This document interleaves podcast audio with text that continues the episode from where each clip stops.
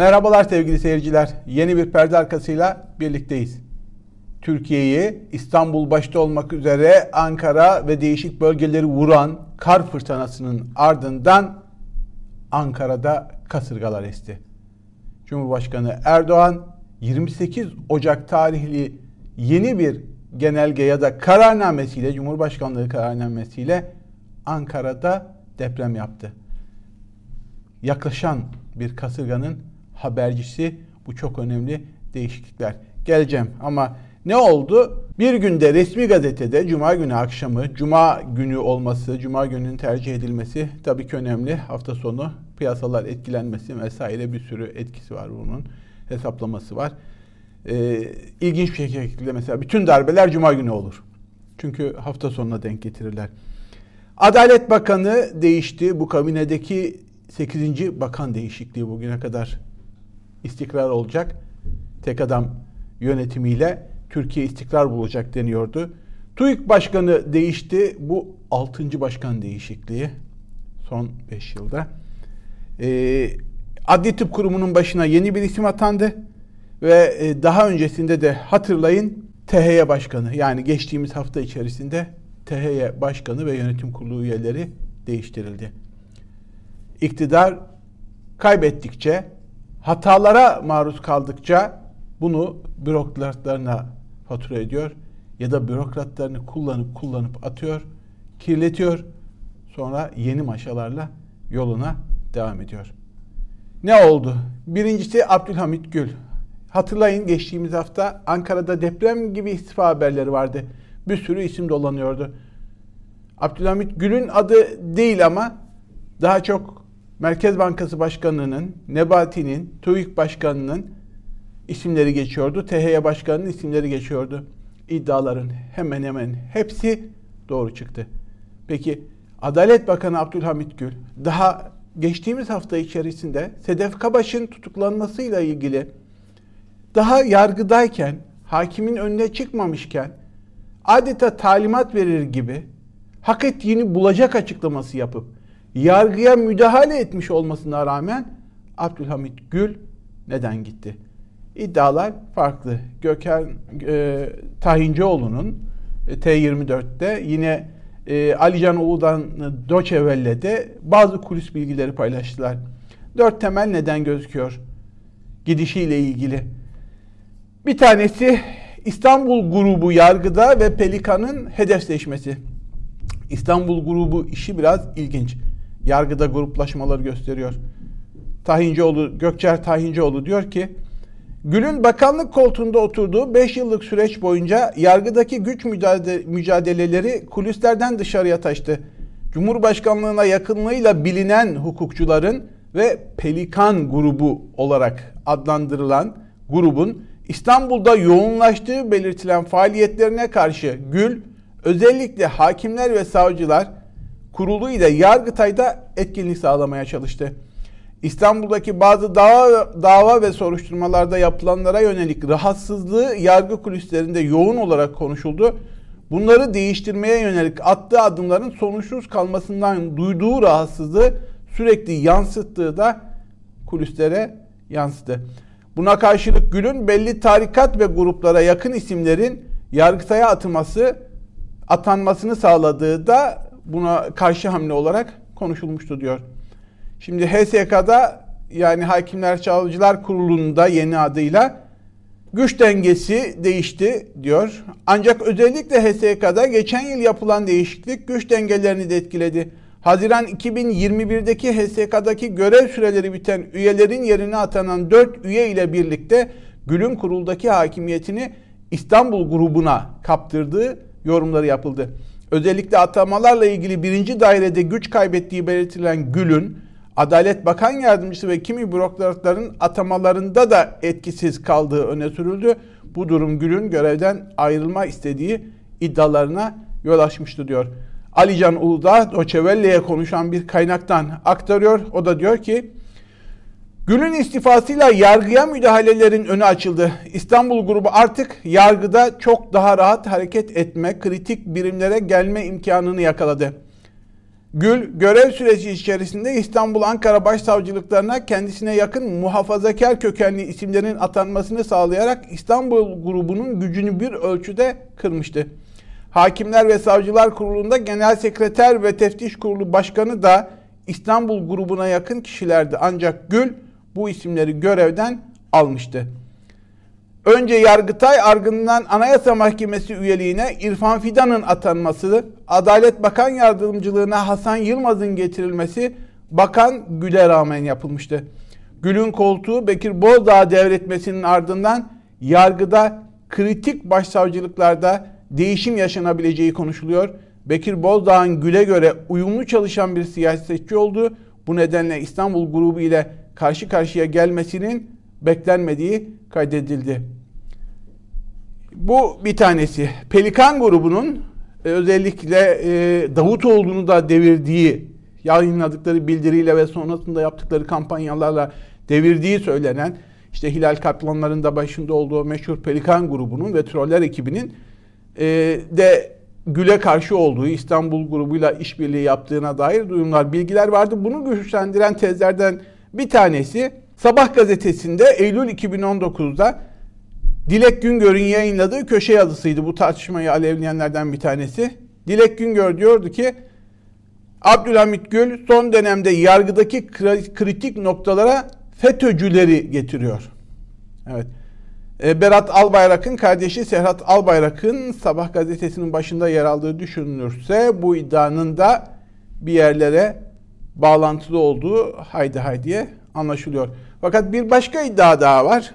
Daha doğrusu iplerin kopmasına sebep olan iddia Abdülhamit Gül'ün aslında 24 Ocak'ta tam bir hafta öncesinde istifa ettiği fakat affının kabul olunmadığı henüz e, bu süre zarfında fakat dün gece kabul olmasındaki ana etkeni başka türlü açıklayanlar da var. O da şu meşhur yeni Mobese tartışmasını hatırlayın. Yani İmamoğlu'nun İngiliz Büyükelçisiyle e, karla kaplandığı, kaplı olduğu, yolların kapalı olduğu günde ayın e, günde gidip yemek yemesine dair mobese kameraları, güvenlik kameralarının kayıtları basına sızdırılmıştı. İmamoğlu buna dava açtı.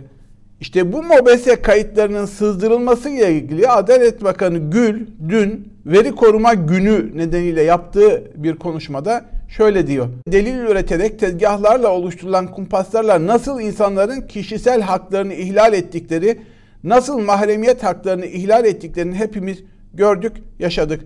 Usulsüz dinlemeler, kişilerin mahrem görüntüleri, özel bilgilerin ifşa edilmesi, verilerin hukuk dışı yollarla ele geçirilmesi gibi tüm hukuk dışı bu fiilleri hep beraber yaşadık diyor. Devam ediyor bu iddialarına. Sonra e, en sona geldiğinde de diyor ki vatandaşın güvenerek verdiği bu bilgilerin yarın başka yerlerde medyada sağda solda ifşa, ifşa edilecek bir hale gelmediğinden emin olması lazım. Bütün kurumlar ve başta da idare bu sorumluluğu bir hakkın yerine getirmesi lazım. İşte kendi görüşünün bu olduğu iddia olunuyor ve Süleyman Soylu'yla bu görüntüler çünkü İçişleri Bakanlığı'nın elinde onun sızdırması, ona bağlı isimlerin sızdırması dışında hiçbir alternatif yok. Neden sızdırıldığına dair tartıştığı söyleniyor. İşte bu tartışmanın daha doğrusu İmamoğlu'nu götürelim derken İmamoğlu nedeniyle Adalet Bakanlığı'nın başının gittiği söyleniyor. E, Soylu'yla Gül'ün tartışmaları yeni değil. Hatırlayın daha önce e, Süleyman Soylu muhtarlara yaptığı bir konuşmada metruk binalarını vurun tekmeyi kapısından girin içeri demişti. Gül o dönem hukuka bağlı kalma zorunluluğunu vurgulayarak bunu eleştirmişti. Yine Gül'ün bir başka tartışmada Soylu Twitter'da annesine küfreden şahsın serbest bırakıldığını söylemişti. Abdülhamit Gül de yasanın bunu gerektirdiğini ee, eğer bu konuda bir şey yapılması gerekiyorsa yeni yasa çıkarılması gerektiğini, bunun yerinin de sosyal medyada tartışmak değil, mecliste olduğunu söylemiş ve yine Soylu'yla ters düşmüşlerdi. Gül aslında parti içerisinde Numan Kurtulmuş'a yakın bir isim. Numan Kurtulmuş Has Parti Başkanı iken o da yanındaydı. Birlikte AKP'ye katıldılar. Birlikte bakan başbakan yardımcısı oldular. Bir ihtimal Numan Kurtulmuş ekibi ile Soylu ekibi arasında ya da Pelikan'la Numan Kurtulmuş ekibi arasındaki kavgayı da Numan Kurtulmuş kaybetmiş oldu. Erdoğan sonrasına yönelik bir hazırlık ve kavganın da işareti gibi duruyor bu yaşananlar. Fakat çok farklı yorumlamalar da var. İsterseniz o yorumların bir kısmını da görelim. Mesela Abdülhamit Gül dün e, sosyal medyada kendi istifasını böyle duyurdu. Adalet Bakanlığı görevinden ayrılmış bulunuyorum. Kendilerine görevden af talebini kabulleri için şükranlarımı arz ediyorum. Kime? Cumhurbaşkanına. Cumhurbaşkanına şükranlarını arz ediyor. Affını kabul ettiği için bir hafta sonra. Çünkü bir hafta da az değil. Hemen altında garip bir şekilde Profesör Vedat Demir, iletişimci. 15 Temmuz sonrası atılan, görevinden atılan KHK mağdurlarından bir tanesi. Üniversite hocasıydı. Bir süre tutuklu da kaldı. Daha ilginci Süleyman Soylu'nun Demokrat Partisi Başkanı iken danışman ekibinde en yakın isimlerden bir tanesiydi. İşte o Soylu Vedat Demir'in haksız ve hukuksuz yere hem atılmasına hem hapiste tutulmasına özgürlüğünün elinden alınmasına göz yummuştu. Vedat Demir hemen bu açıklamanın altına bir cevap göndermiş. Soykırım suçlusu olarak tarihe geçtiniz. Hukuk geldiğinde milyonlarca insana yaptığınız cadı avı ve zulmün hesabını ulusal ve uluslararası adalet önünde vereceksiniz. Ömer Faruk Gergerlioğlu, Abdülhamit Gül'e cevap verenlerden bir tanesi HDP milletvekili görevden affını istemiş, affedilmiş. Peki seni binlerce hasta mahpus, göz yumduğun adil olmayan yargılama mağdurları, çıplak aramanın hesabının sorulmasını isteyenler, hesap sorulmaz diye düşünen cezaevi görevlilerinin darp ettiği mahpus ve yakınları af edecek mi? Hiç sanmıyorum tabii. Ali Babacan, Deva Partisi lideri, gece vaktinde tek kişinin imzasıyla alınan kararlarla yönetilen bir ülkede ancak bu kadar olur. Adalet Bakanı değişiyor. Enflasyon oranları açıklanmadan evvel TÜİK Başkanı görevden alınıyor. Sebebini bilen yok. Otoriter ittifak karanlıktan ülkeye zarar vermeye devam ediyor diyor Ali Babacan. Gazeteci Ahmet Şık, AKP içi güç savaşında dengeler değişti. Yeni Adalet Bakanı'nın Bekir Bozdağ olması da sarayın tercihlerindeki temel ilkeyi ortaya koyuyor. Defosu olanlar kolaylıkla yönetilebilir ve rehin alınabilir diyor Ahmet Şık. Ankara kulisleriyle yakınlığından bilinen e, çok başarılı bir Ankara temsilcisiydi. Gazeteci Adem Yavuz Arslan AKP'lilerden aldığı bir duyumu paylaşmış. Diyor ki büyük çaplı kıyımlara girecek demektir. Erdoğan'ı kastediyor. E, Bozdağ'ın en belirgin özelliği kayıtsız, şartsız saraya biattır ve asla emrine yani Erdoğan'ın emrine karşı hukuksuz olursa olsun ikiletmemektir. Erdoğan'ın emri hukuksuz bile olsa onu ikiletmez ve yerine getirir diyor. Evet. İşte bir fırtına yaklaşıyor diyorum. 36 yeni cezaevi yapılıyor. 200 bin kapasiteye çıkarılıyor cezaevleri. Kim için? Ne için? Bir dalga bir operasyon dalgası yaklaşıyor. AKP eriyor. Metro'nun yaptığı son ankette kararsızlar çıkarıldığında %26 kararsızlar eğilime göre dağıtılırsa bir önceki e, seçimde verdikleri oylara göre e, dağıtılırsa %35. MHP'nin oylarıyla birlikte %45'i bile bulmuyor. Erdoğan son dönemde yaptığı bütün hamlelerde kazançlı çıkamadı. Öyleyse yeni bir dalgaya ihtiyacı var. Hatırlayın. Ergenekon operasyonlarına başlandığında derin devletle, ulusalcı ekiple çatıştığında onlara karşı hukuk, onların iddiasıyla hukuksuzluğu da alet ederek operasyonlar yaptığında Erdoğan'ın oyları %52'ye çıkmıştı. 15 Temmuz sonrası Ergenekon ya da derin yapılarla anlaşarak bu kez cemaate ve Kürtlere yönelik operasyon yapmaya başladığında bu sefer oyları %52 idi ama hızla eriyor. Erdoğan'ın seçilebilmesi için yeni bir dalgaya ihtiyacı var. Bir kasırga yaklaşıyor. Ne olabilir o dalga? Ne olacak o dalga? İki ihtimalden bahsediliyor. Bir tanesi Derin yapılar Erdoğan'ı tarikatlara da operasyon yapmak için zorluyor. Cemaate yaptığı gibi. Daha doğrusu 28 Şubat kararlarında alınan ama yapılamayan, gerçekleştirilemeyen ama Erdoğan tarafından gerçekleştirilen dindar bürokrasiyi biçme görevinin bu kez sadece cemaatle sınırlı kalmaması diğer tarikatlara da genişletilmesi isteniyor. Hatırlayın Elazığ'da bir intihar vakasının ardından nasıl bir tarikatlar kapatılsın kampanyası yürütülmüştü. Erdoğan buna evet der mi? Tarikatlarla yakınlığı bilinen ve yargıda tarikatlara yakın isimleri etkin göreve getiren getiren Abdülhamit Gül'ün tasfiyesi bu açıdan dikkat çekici. İkinci ihtimal şu. Erdoğan nasıl 2009 ile 2011 arasında 2007'de başlayan Ergenekon operasyonlarıyla oylarını artırıp tabanını kemikleştirdiyse yine karşı cepheye operasyonlar yapabilir. Mesela Ukrayna'dan getirilen Nuri Bozkır'la ilgili böyle bir iddia vardı. Bozkır'ın yakın olduğu kitleye, Bozkır'ı kullanan derin yapıya yeni operasyonlar gelecek diye. Farklı bir okuma tekniğiydi bu.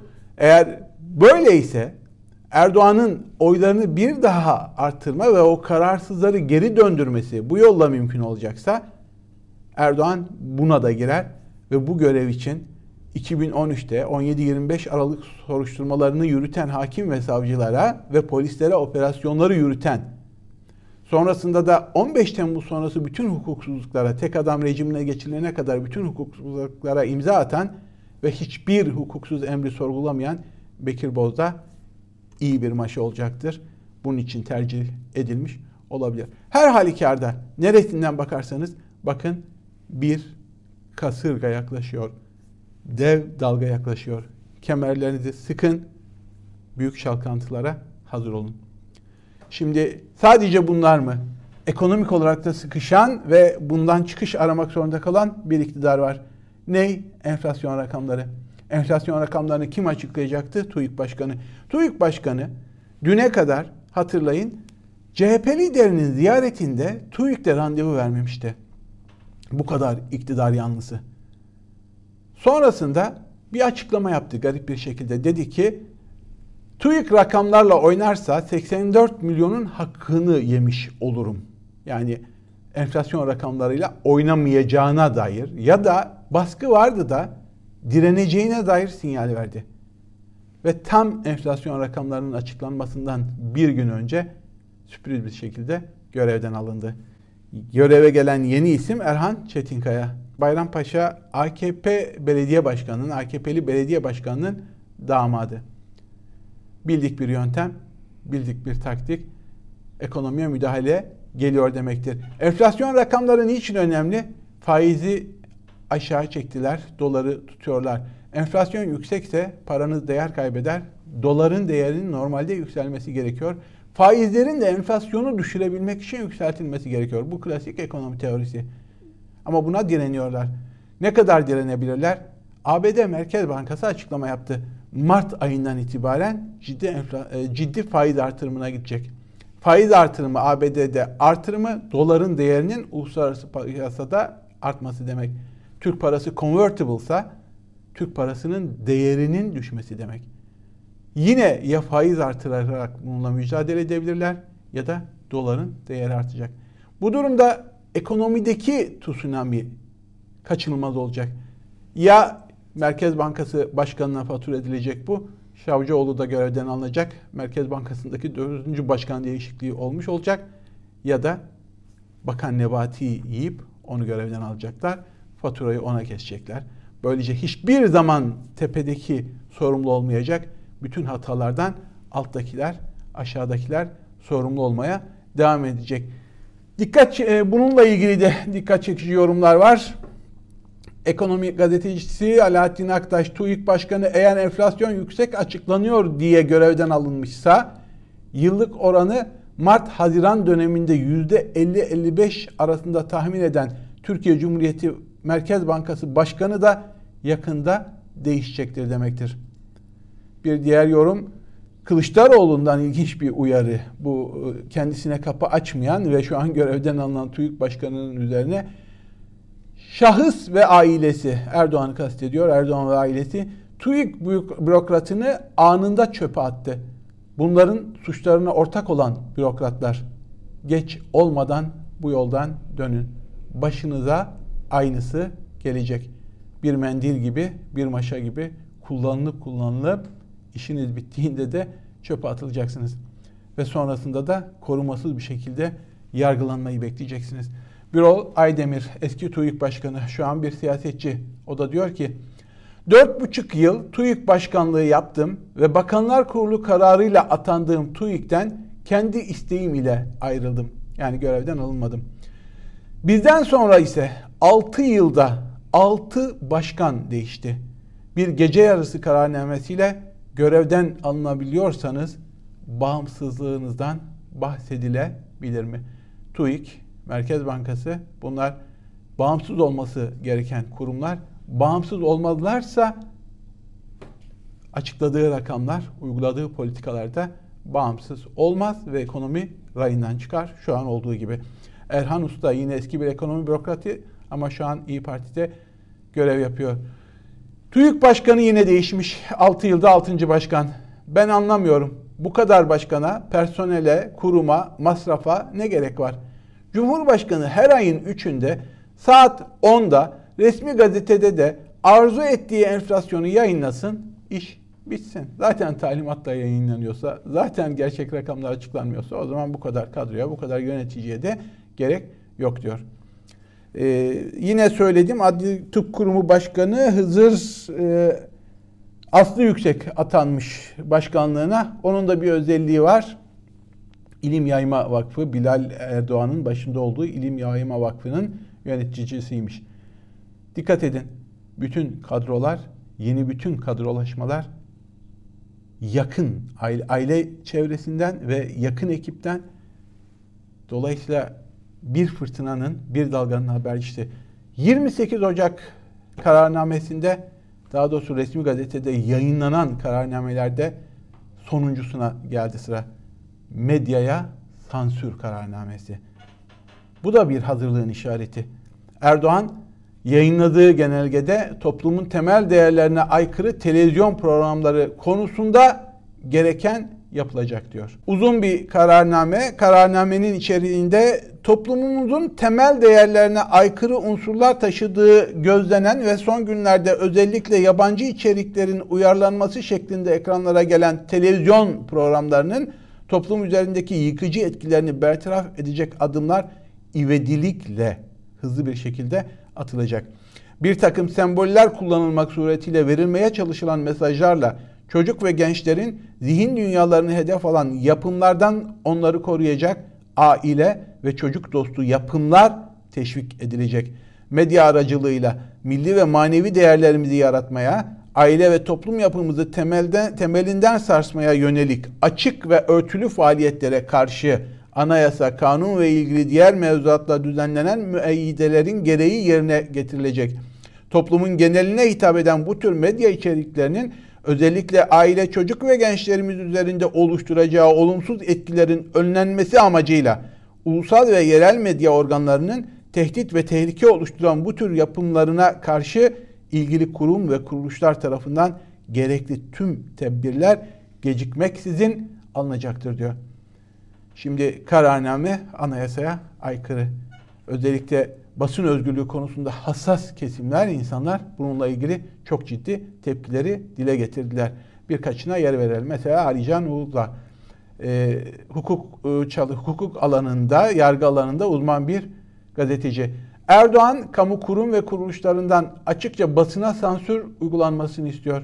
Oysa bu genelge anayasaya aykırı.